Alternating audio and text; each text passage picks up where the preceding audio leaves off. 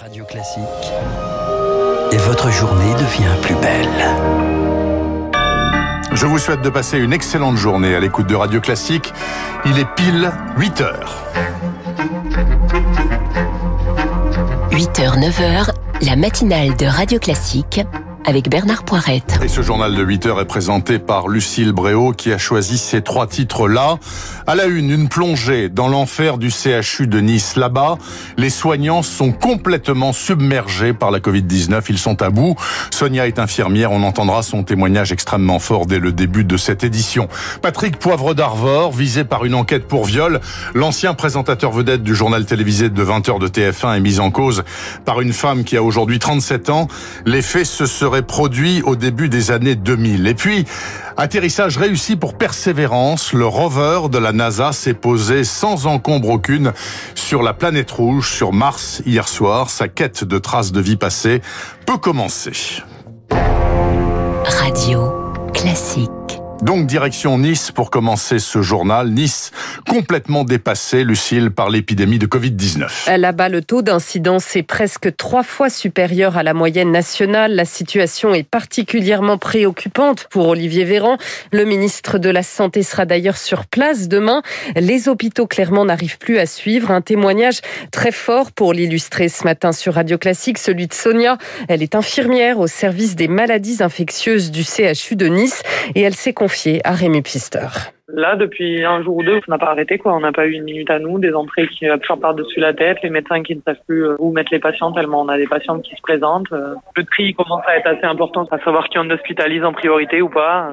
C'est compliqué, quoi. Sur un point de vue éthique, euh, ça commence à être lourd et psychologiquement épuisant. Des fois, on les sort un peu plus tôt que ce qu'ils ne devraient du soin intensif. En fait, dès qu'ils sont un peu plus stables, on les sort du soin intensif, on les met dans des services de soins traditionnels. Pour prendre d'autres gens sur les soins intensifs, du coup, on peut, sur une même journée, euh, sur un même lit, avoir trois patients différents, quoi. Les stabiliser, les sortir, les stabiliser, les sortir, ça n'arrête pas, quoi. Voilà le témoignage de Sonia, infirmière au service des maladies infectieuses au CHU de Nice. A noter que sur toute la Côte d'Azur, plus de 94% des lits de réanimation sont désormais occupés. Les autorités sanitaires pointent du doigt, entre autres, le variant britannique du Covid, le mutant anglais qui apparaît, désormais dans 36% des cas positifs sur toute la France, 5% pour les variants sud-africains et brésiliens. Dernier chiffre dévoilé par Olivier Véran hier soir. Le ministre de la Santé qui, pour lutter contre la propagation de ces variants, prolonge l'isolement des personnes testées positives de 7 à 10 jours à partir de lundi. Cela restera 7 jours pour les cas contacts. L'heure n'est pas au relâchement, a prévenu Olivier Véran, même si depuis une semaine, le nombre de contaminations est stable à 20 000 cas par jour en moyenne. La situation épidémiologique en France, mais aussi hors de nos frontières, nous en parlerons, je vous le rappelle, à 8h15, avec l'invité de la rédaction ce matin, le professeur de médecine suisse Didier Pité, qui vit à Genève et qui est le créateur du gel hydroalcoolique. Il vient de faire un livre qui s'appelle Vaincre les épidémies. La crise sanitaire qui frappe aussi très durement presque tous les secteurs de notre économie. Résultat catastrophique hier pour l'aérien. Air France KLM en tête et ce matin, c'est Renault qui annonce à l'instant une perte historique de 8 milliards d'euros en 2020. Les festivals d'été, eux, commencent à y voir un tout petit peu plus clair. Et ils pourront bien se tenir cette année, mais pas question de revoir ces images de grandes foules compactes qui dansent à l'unisson au rythme de la musique, uniquement pour des concerts assis avec une jauge de 5000 spectateurs maximum. Écoutez la réaction d'Aurélie Andouche, elle est la déléguée générale du syndicat des musiques actuelles. Demeure pas mal de zones de flou à notre sens. Est-ce qu'on peut maintenir un bar ou pas? Parce qu'économiquement, évidemment, c'est crucial. Et puis en termes de projet, vous pouvez pas accueillir des festivaliers pendant trois jours sans bar et sans manger. On lui a aussi demandé quel serait euh, précisément le protocole pour accueillir nos festivaliers en configuration assise. Est-ce qu'il allait falloir euh, laisser un siège d'écart? On a également une interrogation sur euh, l'enveloppe qui va être mise en place pour aider les festivals à se tenir en forme alternative, qui va être de l'ordre de 30 millions d'euros pour l'ensemble des festivals. Si on part du principe qu'il y a 6 000 festivals en France, ça fait 5 000 euros par festival, ça semble quand même relativement peu. Donc il nous manque encore pas mal de données du gouvernement pour pouvoir prendre des décisions ad hoc. Le syndicat des musiques actuelles qui représente environ 150 de ces festivals. Sur le front du vaccin, on a passé hier la barre du million de personnes ayant reçu les précieuses deux doses. Pourra-t-on bientôt se faire inoculer sur son lieu de travail directement? Le secrétaire d'État chargé de la santé au travail, Laurent Pietraszewski, l'a laissé entendre hier soir, et ce peut-être dès la fin du mois. Les 50-64 ans présentant des comorbidités seront prioritaires. Les vaccins à l'ordre du jour d'un G7 virtuel aujourd'hui. Le premier d'ailleurs pour Joe Biden. Le président américain veut flécher 4 milliards de dollars vers le dispositif COVAX qui fournit des doses aux pays défavorisés. Emmanuel Macron lui souhaite que les pays riches transfèrent 3 à 5 des vaccins qu'ils ont en stock à l'Afrique. Il le dit dans un entretien au Financial Times. À la une également ce matin, Patrick Poivre d'Arvor, PPDA, visé par une enquête pour viol. Une femme accuse l'ancien présentateur vedette du journal de 20h de TF1 de l'avoir violé à plusieurs reprises entre 2004 et 2009. Son nom, Florence Porcel. Elle raconte des faits dans, ces faits dans un livre à clé paru en janvier. Pandorini, des accusations que PPDA récuse. Baptiste Gabory, le parquet de Nanterre, a ouvert une enquête. Les faits se seraient déroulés pour la première fois en novembre 2004 dans le bureau de l'ancienne star du JT de TF1. La jeune femme, alors âgée de 21 ans, est venue demander des conseils pour publier ses textes. Le journaliste va la contraindre, selon elle, à un rapport sexuel.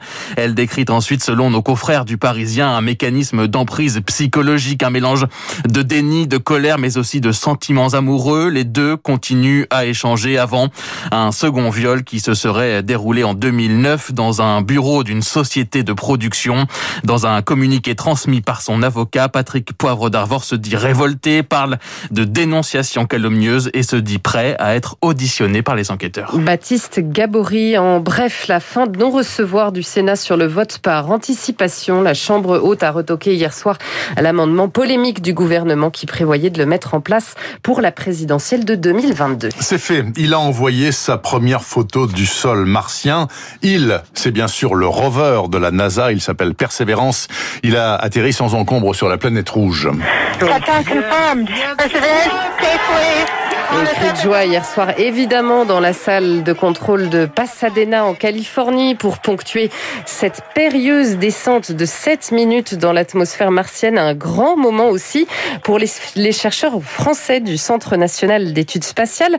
Figurez-vous qu'ils ont contribué à développer la Supercam qui va étudier les roches martiennes en son et lumière avec son, son fameux rayon laser.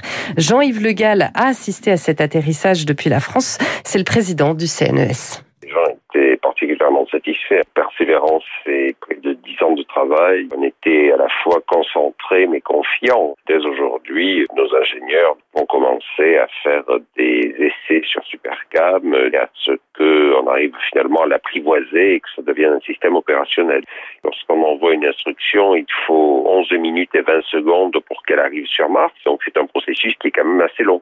Là, les micros sont en marche, donc je ne serais pas surpris qu'aujourd'hui ou demain, on ait le premier son de Mars. Jean-Yves Le Gall, le président du Centre national d'études spatiales, joint par Marc Bourreau, a noté que le lieu d'arrivée choisi, le cratère de G0, un ancien lac, est le lieu site d'atterrissage le plus dangereux jamais tenté sur Mars. Et on termine ce journal, Lucille, avec l'une des conséquences totalement insoupçonnées du confinement et du couvre-feu. Les Français, figurez-vous, ont ressorti leur guitare des placards. Les ventes, par ailleurs, ont même bondi de 20% l'an dernier. Émilie Vallès l'a constaté chez Paul Becher, institution parisienne dans le domaine située à côté de la place de la Bastille.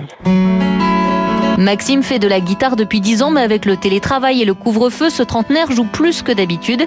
Il veut donc changer son vieil instrument. Je cherche une guitare acoustique, m'y suis remis dans le cadre du confinement. Plus de temps passé chez soi, plutôt pause guitare que café, et moins de sorties, donc euh, plus de motivation, et puis arrivé à un certain stade, on a envie d'améliorer l'instrument pour s'améliorer soi-même. L'engouement est bien là, se réjouit Fabrice Régnier, responsable du rayon pour le magasin Paul Becher. Il a noté une hausse de 20% des ventes avec des clients plus âgés qu'en temps normal. Le confinement a plutôt fait que des cadres moyens ou les futurs retraités ont eu tendance à se dire bah, pourquoi pas essayer, j'en ai toujours rêvé. C'est vraiment un truc qu'on me dit régulièrement, c'est genre ça faisait des années que j'y pensais mais j'osais pas, là j'ai un petit peu le temps, j'ai un peu d'argent. Et comme il y a beaucoup de débutants, certains modèles font un carton. Beaucoup les guitares d'études, ça va être la petite Yamaha C40 qui fera ça, ça marchera bien. Puis c'est pas très cher, c'est une centaine d'euros. Après, c'est plutôt les guitares folk. Aujourd'hui, on est beaucoup plus habitué aux sonorités des guitares à cordes métalliques. Avec les pianos, les guitares représentent 80% des ventes du magasin et cela a permis de sauver les meubles malgré les trois mois de fermeture l'an dernier. Voilà pour ce portage d'Émilie Vallès, ça donne envie de s'y mettre. Vous vous êtes remis à la guitare, vous? J'ai pas commencé. Bon, bah, c'est peut-être l'occasion, hein, Lucille, en tout cas. Merci beaucoup pour ce journal de 9h. Lucille Bréau, elle revient tout à l'heure pour le flash de 9h. Il est exactement 8h10. Dans deux minutes, l'édito politique d'Arthur Berda, avec à ses côtés l'ombre d'Édouard Philippe, qui est le chouchou des Français, et puis le professeur de médecine Didier Pité, épidémiologiste à Genève, inventeur du gel hydroalcoolique et à ce titre sauveur de centaines de milliers de vies. Il conseille le gouvernement helvétique face à la pandémie de Covid et il observe